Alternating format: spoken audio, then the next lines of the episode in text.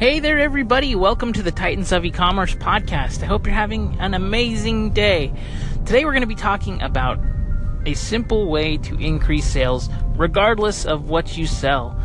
And so this is something that is a no-brainer, but I have to keep reminding my agency clients. This is how you sell more product. If you want to sell more product, you're going to have to do this and it's a very simple, very easy, easily applicable uh, tactic that you can use.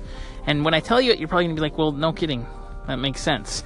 But I'm gonna tell you a few ways to increase the effectiveness of, of this marketing channel and also um, a few tricks that will help you to increase the amount of your marketing messages that actually get opened and read. So, if you haven't listened to the Titans of E-commerce podcast before, this is the podcast all about selling things online. If you're selling products, services, whatever it is, this is the podcast for you. So if you haven't done so already, be sure to subscribe in iTunes or Google Play. If you're listening on Anchor, favorite the station. And I just wanted to say thank you for listening. If you ever need help with anything, please don't hesitate to reach out. You can send me an email. It's brandonbrashears at gmail.com. Or if you go to brandonbrashears.com, you will also get directed to my LinkedIn page where you can send me a message as well. So, I'm going to give you a second. You're going to be able to guess this marketing tactic that we're going to talk about today. So, think about it. What do you think it is? It's something that everybody has access to, it's very, very affordable, it's already really heavily used, but if you do it right, it's very, very effective. And so, the email marketing is what I'm going to be talking about today, if you hadn't guessed it already. And you're probably thinking, man, I already know about email marketing. I know you know about email marketing. Everybody knows about emails. But the thing is, people don't use it the way that it needs to be used. And email is still, in my opinion, one of the best tools for marketing out there. Even though it's not sexy, even though it's not new, this is an old, tried and true tactic it helps you to sell more product. So, we're going to talk about a few things. We're going to talk about how to sell more product with email marketing, how to get your emails opened, and also what are some best practice tips to make sure that your email marketing is actually working the way it should be. So, it's going to be a great episode, and um, I hope that you listen all the way through. So, here we go.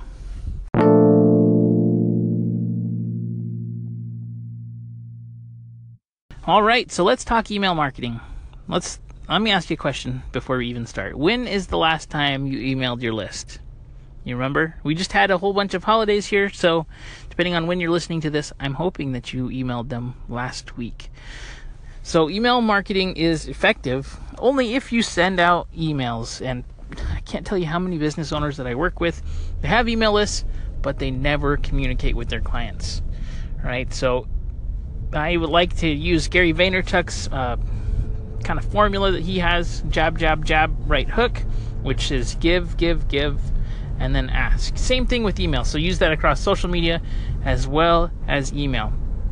And so, email is a great way to reach people. It is a great um, medium because you own this medium. It's not something that you rent. So with your Facebook page, they could change the algorithm, and then boom, you're not showing up in in results anymore. Or you know, same thing with uh, SEO or same thing with Instagram or Snapchat or you know whatever the platform is. If you don't own that list or that platform, then you're just basically renting it. And so that audience that you built up, probably you have to spend money now to reach them, right? They change the rules all the time, and that is not the case with email marketing. You get to own this medium, you get to send out whenever you want to, you get to segment your list, you get to show it to specific people, and it's a, a great medium for those reasons. But it's only great if you actually send out your emails. So, as a rule, I say that every every business should be sending out an email at least once a week, uh, at least once a week. And so every time I say that to people, when I talk to them in person, they say, "Well, they're not going to want to hear from me once a week." And to that reply, if you can't have people that are engaged with your content, your brand, at least once a week, and you're offering value, they're probably not somebody who's going to do business with you anyways.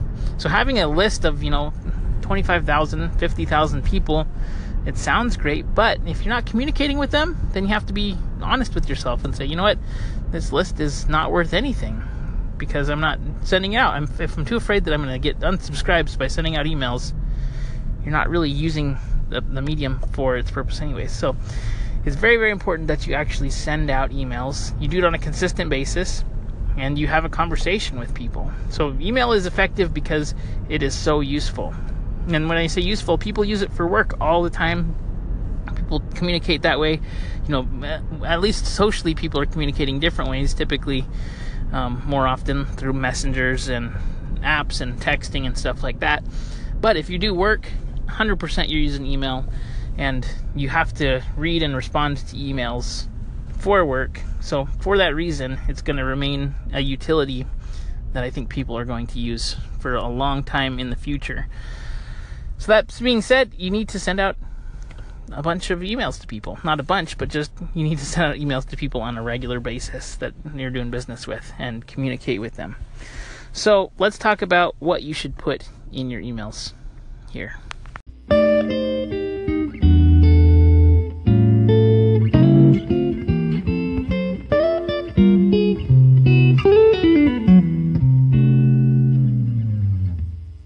Okay, so now that we said, hey, let's send out an email once a week to your clients and customers or potential clients and customers, what should you actually put in that email? Now, this is where segmentation comes into play. So, you should send them things that they're interested in, obviously, um, and that's going to be interesting and valuable uh, to your clients or customers. So the best way to do this is with segmentation. Segmentation is where you split up your list into different groups of people so that you can deliver relevant information, offers, and anything valuable to them. So the most simple example that I have of this is I work with a lot of veterinary practices. And so an easy segmentation for this is cat owners versus dog owners right? And that makes sense. If you send out content that's specifically related to cats to dog owners, dog owners are not going to be interested in it because it's not valuable to them. Why do you need to know about cats? Maybe unless they're thinking about getting a cat. But unless they're, I mean, if they're just a dog owner, they're not going to be interested in that cat information. Same thing with the cat owners. So, how do you do this? I think a very, very simple way to get this done is that you basically just create a newsletter that you send out once a month that has more general content, not segmented. And this general newsletter will allow your readers and clients and customers to then go ahead and segment themselves by the content that they interact with. So for example, if you had, you know, five blog posts that you wrote and the content that you wrote and people clicked on a certain link, the chances are that they're interested in that link. And so hopefully your email marketing software has the ability to then tag that person based on how they're interacting with the content that you create. So you noticed I mentioned content, and this is you hear it all the time. Content is king, and content is king because you need to fill the gaps between offers. Every time you start asking for stuff, you need to fill those gaps with content. You need to figure out how people are going to interact with your brand through content. You need to figure out what they're going to be interested in through content. And so it's so important that you create content. I know we're talking about email, but content is what drives your email. It's what you fill your emails with. And so be creating content on a regular basis. That's really, really important. So, segmentation is going to ensure that the emails that you're sending are going to be relevant and valuable to your intended audience. And so, very important, we need to segment our lists, segment our audience, and provide value to them through those segmented emails. So, let's talk about a few tricks here that will help you to get your emails opened now.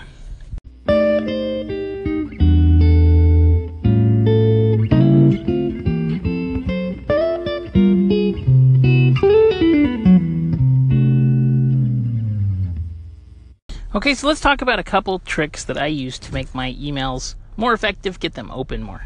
Number one, which is a no brainer, the headline has to be compelling.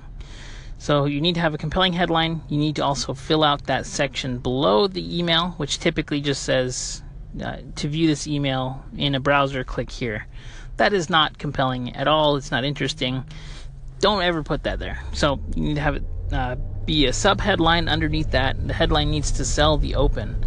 So, and the next kind of trick that I have for email marketing is that whenever possible, you need to think about what you're selling next. So, for example, you want to make sure that your emails are getting delivered.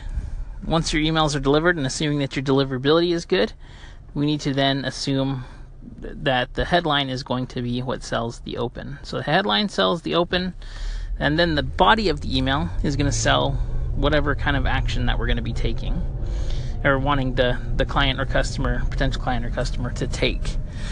And so all you have to do is think about the next step. What is going to take get that person to take the next step? And when you simplify it down to that, it's pretty easy to figure out, okay, this needs to get the, the person open based on this interest. You know, the email is about this specific topic. How am I going to get them to open it? Once they're opened, what is the action that I want them to take? Do I want them to go to another piece of content? Do I want them to go and become a fan of my Facebook page? Do I want them to follow me on Instagram? Do I want them to subscribe on YouTube? Whatever the next step is, you need to think about how do I get them to take that action, and that's pretty much it. The last thing that I like to do is to get the, at the very end. One thing that I do to as a trick to, to reduce my email opt-out rate is I mentioned that I always put a PS with an opening loop at the emails, not every time, but a lot of the times, so that I can create interest in the next emails. But that being said, people read down to the bottom of the email, they scroll down. And so when people are reading at the bottom of the email, especially if it's a shorter email, it's okay to be brief in your emails, especially if you're doing kind of a, a curiosity based email where you're just alluding to something that they're going to be interested in. I wouldn't use that every time because it'll get old and then stop working, but sometimes your emails are really short. And if that's the case, above the fold will be the unsubscribe button. So whenever people see that unsubscribe button, they don't just say, you know, they just they don't just see it. They they think to themselves, okay, there's an unsubscribe button. And the actual question in that is, would you like to unsubscribe or manage your email status? You're giving the person a choice and you're making them think about that. They're going to have to choose. Should I say stay subscribed or should I unsubscribe at that point?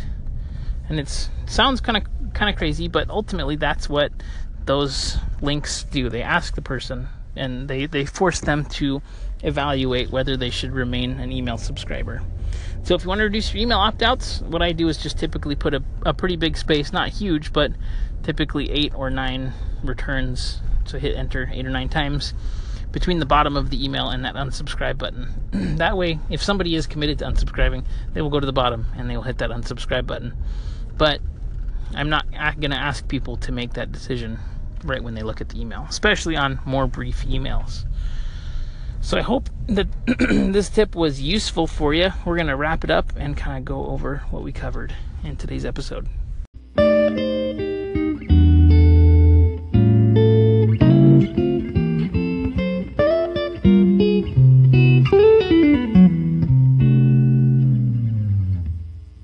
Okay, so wrapping it all up, bringing it all together.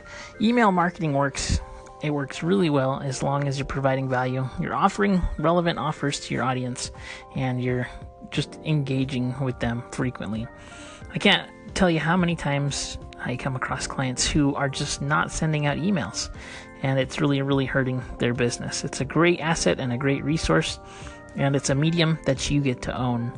And so, for those reasons, I absolutely love email marketing.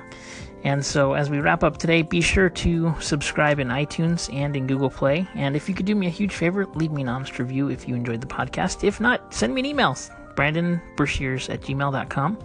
Give me a call in on my anchor station and let me know if I can do anything to help you. So, have a great day, and we'll see you on the next episode.